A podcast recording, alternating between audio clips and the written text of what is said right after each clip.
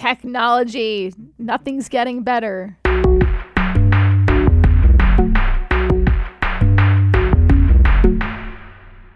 Hi, everyone. Welcome to Gadget Lab. My name is Michael Calore. I'm a senior editor here at Wired, and I am joined, as always, by my co host, Wired senior writer Lauren Goode. Hello. Hello, Lauren.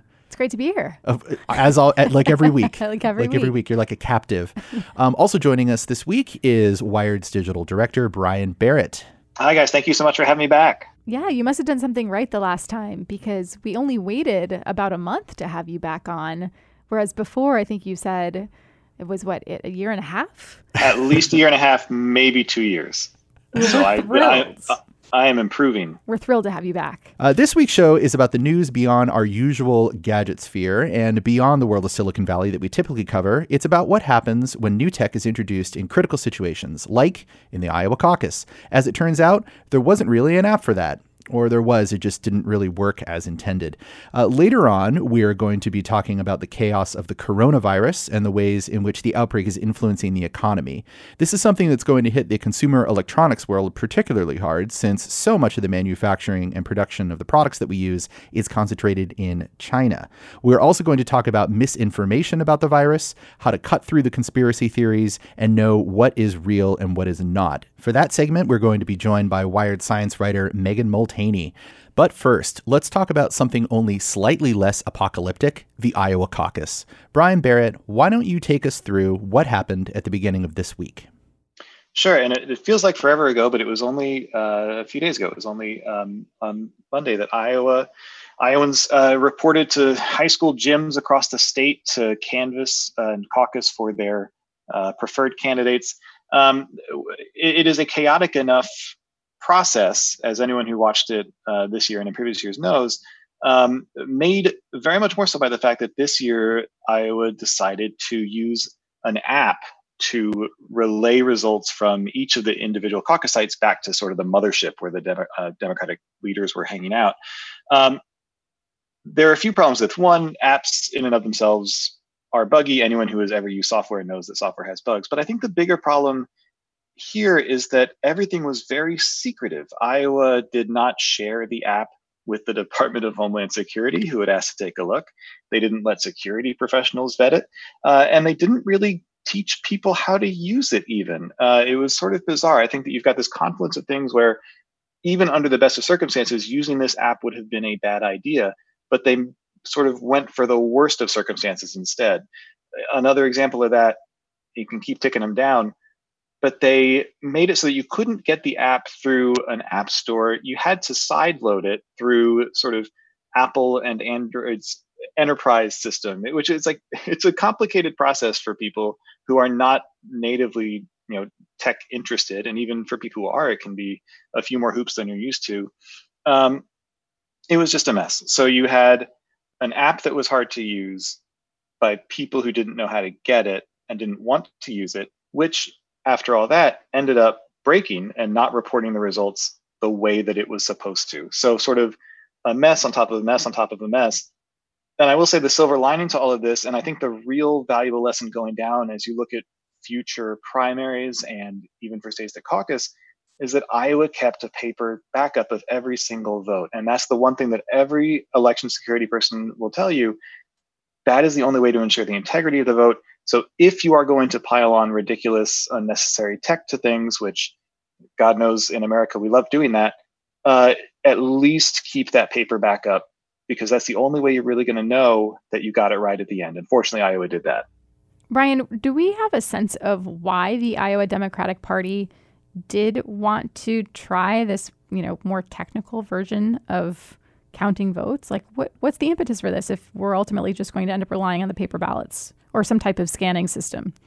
Yeah, so I guess the, the app came from, I, th- I, I believe it was probably well intentioned and they wanted to streamline the process. The app came from a company called Shadow, which was funded by another company called Acronym, which was founded by a bunch of former Clinton digital staff from her 2016 mm-hmm. campaign. And you can sort of imagine the pitch, right? It's like, look, I know you've got this crazy, complicated caucus process. Instead of doing stuff by hand and calling on the phone, why don't you just have this app where you can just punch it in and go and then be done with your night? Uh, so you can see the intention of saying, well, this will clearly make things faster. Um, and you can see also, especially if you are not especially tech savvy, that sounds great. But if you understand that these things invariably have issues, especially if you don't take the time to test them, especially if you don't, uh, you know, dig into their functionality and make sure that users know how to use them, uh, you're going to run into trouble. So I, I, can see how the pitch might have worked. It is baffling that Iowa did not let more people poke and prod this thing uh, before it went into live use. And what are the results so far? We've seen trickling out like 62% of the vote was in a couple days ago. What's the latest? Uh, I, you know, I think as of as we're recording this, it's still undetermined. And actually, the latest latest is that the head of the DNC, Tom Perez, has called for Iowa to recanvass uh, the the results. So not recaucus, but count all the votes again and go to all of the things again because there are so many irregularities just in terms of you know it's, a sort of a, a, little bit of a tricky mathematical formula that they use. So we might be looking at a, at a recount uh, full stop. I think right now Bernie Sanders and Pete Buttigieg are, are both basically in the lead, uh, but and a recount will probably hold that up, I assume, but we don't really have exact numbers yet still. And we should note that our Wired colleague Gilad Edelman has written about how New Hampshire has come out and said that it plans to go totally low tech in its upcoming caucus. Mike, what's your take on this? Well, you know, I think it's really interesting that as a society, we have been sort of trained to get results immediately. You know, like you press a button and you get a result. And voting has uh, been pretty pretty quick over the years. Like we pretty much know who's going to win by the end of the night, just because the people who study these things can make the most accurate predictions and based on you know not everybody reporting. Uh, and you know the important thing to note here is that everybody's vote did get counted. As Brian, as you said, you know, there was a paper backup and there was no problem with people's votes actually being tallied. It's the reporting of those votes back to the mothership that got slowed down. And they had to do it by phone. They had to do it the old fashioned way. And with the news media and with the people actually in Iowa and the candidates themselves, everybody just like itching to get the final result and they had to wait days and days to get it. It really felt like, you know, why is this happening in 2020? This feels like a problem that they had in the 1940s. But in fact, it's like that is the way that you can guarantee that these things are going to get done properly is doing them slowly and carefully. And I think that's fine. Um, it just felt really incongruous with the way that we expect information to be delivered to us in today's society. The other thing is that it really underscores the um, lack of faith in technology for voting. Like mobile voting is something that has been on everybody's lips for the last few elections. Uh, voting machines uh, that tabulate votes electronically instead of mechanically or manually with a pen uh, are things that we are constantly dealing with security problems around. You know, we're sort of slow to adopt them for that reason. And I think that a situation like this is only going to make it more difficult for us to move forward into electronic voting because our trust in the process when electronics are involved have been eroded. It also gives opponents within the party and opposition parties uh, an opportunity to point and say they don't know what they're doing. Right. It's a huge mess. Look how dysfunctional this is. And not only that, but this election can be called illegitimate because of that. Exactly. I think that with technology, there's an assumption sometimes psychologically that because time has passed and certain things have evolved, that it's just better. I mean, there was some usage of this kind of technology in the 2016 Iowa caucus. I think Microsoft had an application or some type of software that was deployed then, and there were some reports of glitches, but for the most part, it was it was certainly more functional than this turned out to be. So the assumption would kind of be that over the past four years, as technology has evolved, improved, gotten better, we're we're all more of us are using smartphones, right? I mean, literally around the world, more of us are using smartphones, and more of this technology has become mainstream. That therefore it would become we're sort of just assimilated into our lives in different ways and we're more capable of handling it. That's actually not the case. If anything, technology has gotten more complicated. Um, there are more concerns about the effects of platforms and software like on our lives. Um, and people are overwhelmed by how much technology is in our lives. So you can't necessarily expect that just because a portion of the population has become more digitally savvy, that therefore this kind of app should be used in any type of critical voting process. Yeah.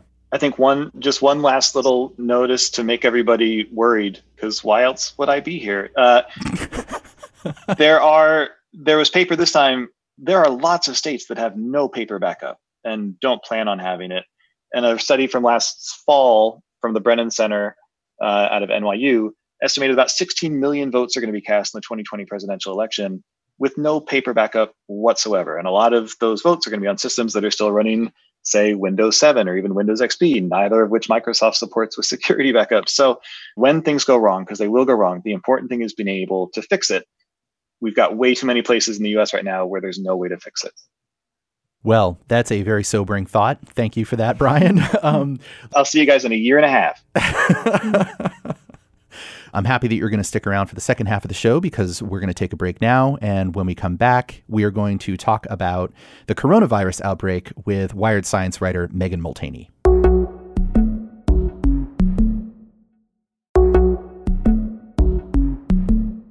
Welcome back. As the coronavirus spreads, it has caused panic and chaos across the world. Of course, there is a human toll. By official counts, 563 people have died so far, all but two of those in mainland China, while more than 28,000 people have been infected worldwide. But the virus has also destabilized places far away from the infection zones. Joining us to talk about this is Wired staff writer Megan Molteni. Hello, Megan. Hey, Mike. Uh, please tell us more about what's going on with the coronavirus today. Yeah, so it's it's really hard to believe that it's only been 5 weeks since Chinese health authorities like first reported they were investigating this cluster of mysterious pneumonia like illnesses and and as we were kind of following along it, it went from being just a couple dozen of these cases that we were watching um, in early January to this thing just absolutely exploding. And the worst of it right now really is in the city of Wuhan. It's about 11 million people in central China. They've seen the majority of cases, the majority of deaths. Um, that area, which has been on government lockdown now for a few weeks, is like in full crisis mode. So the hospitals are overwhelmed. People are forced to stay in their homes. They've been racing to erect these designated coronavirus field hospitals and makeshift shelters. And so, as those have actually gotten finished this week, the latest is that officials just ordered a roundup of all infected residents of Wuhan. So, we're kind of expecting to see a mass movement of people to these quarantine camps starting soon. So, that's what's happening in Wuhan. Um, you know, kind of elsewhere, the virus has spread to 28 other countries, but so far, those cases have been quite limited and there's been limited local transmission. The US, you know, here we only have 12 confirmed cases so far, and only one of those was a case that was unrelated to travel in China. Um, but nevertheless, the U.S. officials have, you know, said last week that they were preparing as if this were a pandemic, and so kind of they've they've actually announced a series of aggressive measures in the last week, including mandatory 14-day quarantines for any U.S. citizens returning home from travels uh, to the province that Wuhan is in, which is called Hubei. Um, and they also instituted a travel ban. So they're refusing any non citizens who've been to China in the last two weeks entry into the country. So that's kind of where we're at right now. So, one of the things that we're tracking here at Wired is uh, the ripple effects that uh, the coronavirus outbreak is having across the economy because of these travel bans that you mentioned and the forced quarantines.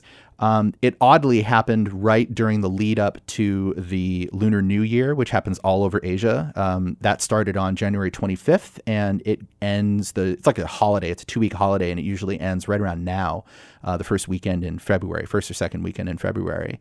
And there's always a big push in manufacturing and in shipping inside of the electronics industry, uh, things like computers and smartphones and OLED panels. Uh, the factories that produce those things, which are largely concentrated in China, uh, there's usually a big push right before the Lunar New Year where they ramp up production because the factories shut down and everybody goes home for the holidays and then comes back two weeks later. Well, you know, this year, workers were sent home, factories were shut down early, and then they're probably not going to reopen this week or next week because of uh, the fears that it could help spread the virus if they come back. Also, if there's a travel ban, that means that um, planes and ships carrying things to other countries are not taking off.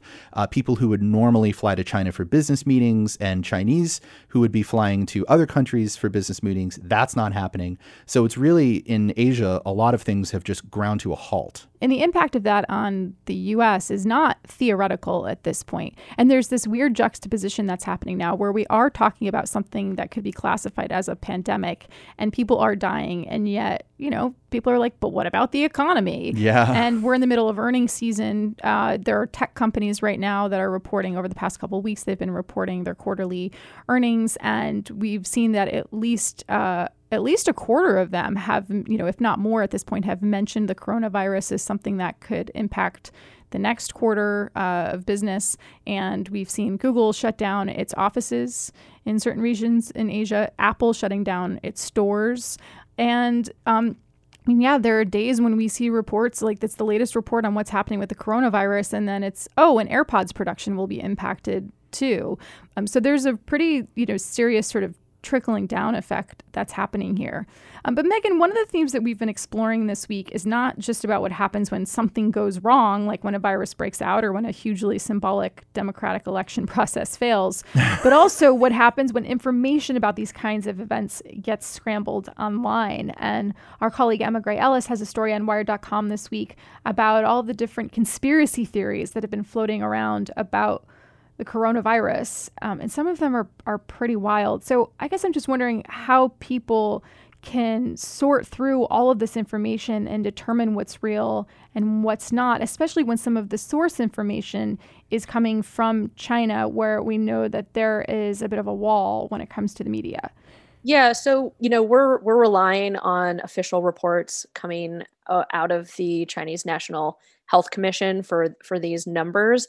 There are a number of scientists um, and epidemiologists who believe that those numbers are actually much higher, in part because we with a new virus we don't really understand you know what some of the early signs are and so maybe people with mild symptoms weren't going to hospitals but at this point in china it's really because those hospitals are overwhelmed and there have been reports out of wuhan that there aren't enough diagnostic testing kits and so doctors actually there feel that the real numbers are, are much higher so that's that's kind of one thing you know to keep to keep in mind. Um, you know, here in the U.S., I think we, you know, we tell people to rely on sources like CDC, the WHO, kind of these organizations um, that have, you know, that have a reputation as being kind of health authorities. The WHO did say in a meeting this week that as part of they're kind of trying to combat a lot of the misinformation around the coronavirus. They're working with a number of tech companies, including Facebook and Google, uh, to try to make sure that their stuff is showing up, you know, in search results and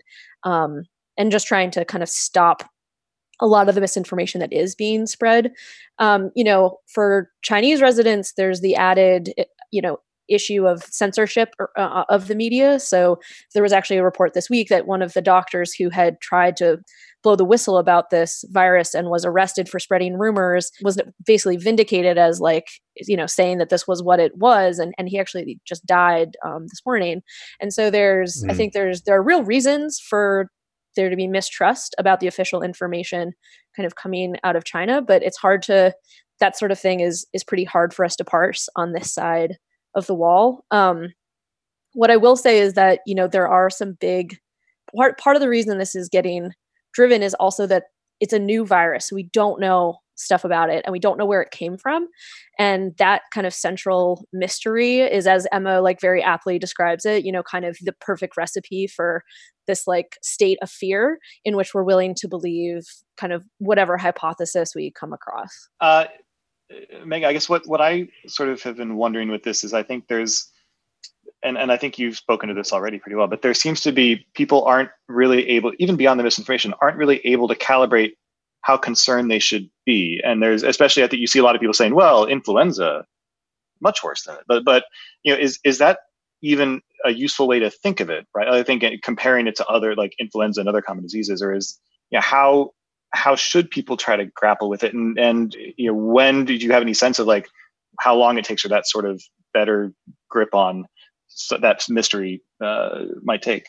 You know, I think unfortunately we're still very much in the beginning of this. Like we have more, a lot more data than we had two weeks ago. Um, but there's still a lot that is is unknown. So some of the big questions um, that remain are how how do asymptomatic people pass on the virus. Um, we've seen a few. There was a we've seen a few cases in Germany and Japan that suggest that that's possible, and that would drastically change kind of what the projections have been about the transmissibility and how many people might be impacted. So you know everyone cautions at the beginning of an outbreak like whatever numbers you see like they're going to change and i think we're still very much in that period um you know that being said flu does kill like thousands of people um and on the same on the same token like we have a flu vaccine. We don't have a vaccine for this coronavirus. We don't have any treatments.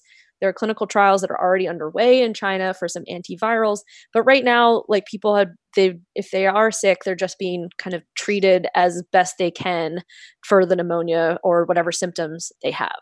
Um, so i think in the US, the risk is still quite low, and there's no reason to panic. There's no reason to buy masks. There's no reason to, you know, think this is going to grip. You know, our public health system is quite strong and robust, um, but it is definitely.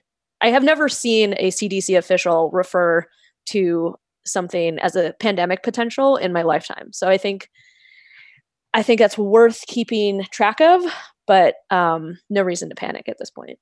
All right. Well, thank you, Megan Molteni, for bringing us up to speed on uh, the coronavirus and where we stand. You're very welcome. Thanks for having me. Um, are you going to join us for recommendations? Would you like me to join you for recommendations? Absolutely. We would love it. Let's take a quick break and then we'll come back.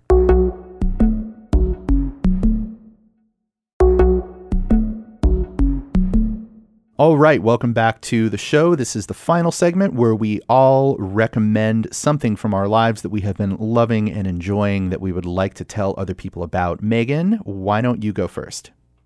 Sure. So I've been trying to de stress a little bit by watching season two of Sex Education on Netflix.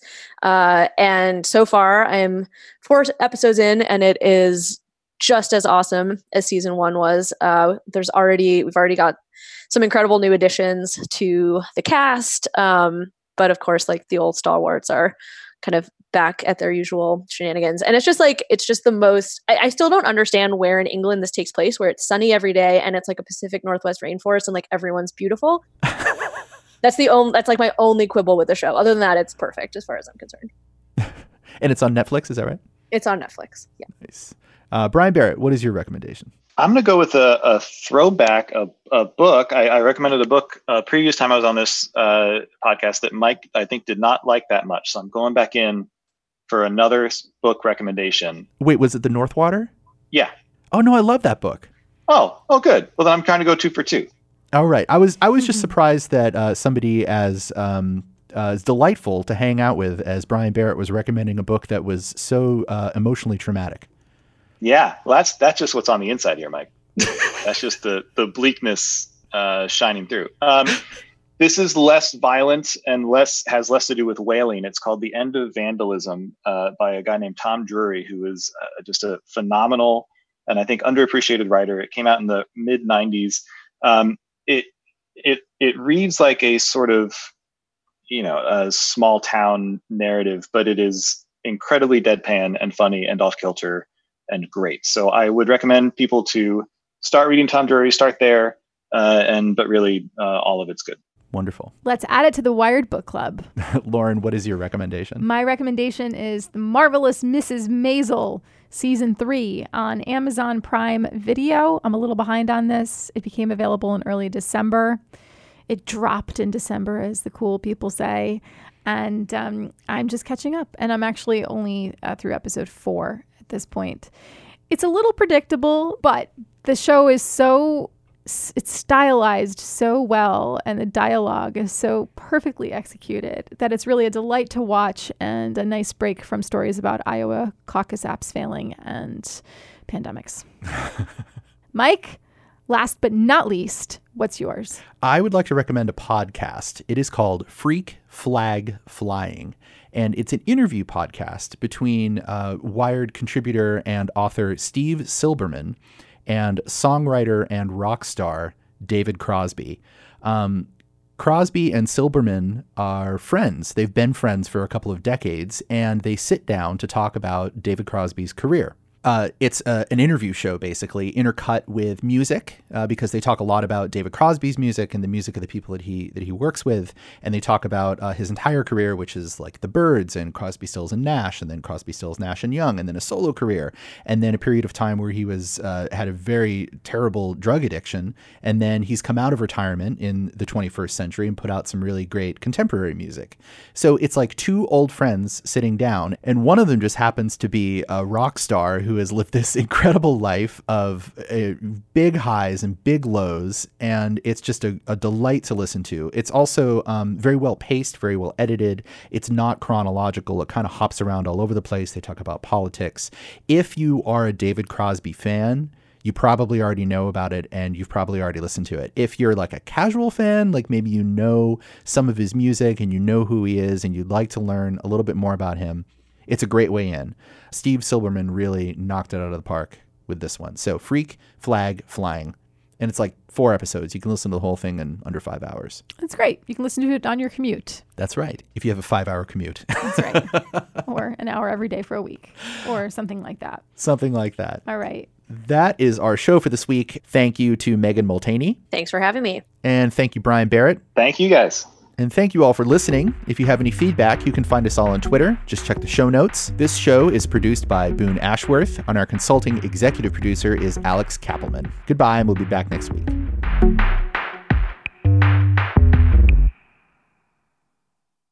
Hi, everyone. Michael from Gadget Lab here. I want to tell you about our friends over at the Big Take podcast from Bloomberg News. Each weekday, they bring you one important story from their global newsroom like how AI will upend your life, or why China's targeting the US dollar, and maybe how Joe Biden plans to take on Donald Trump. Oh boy.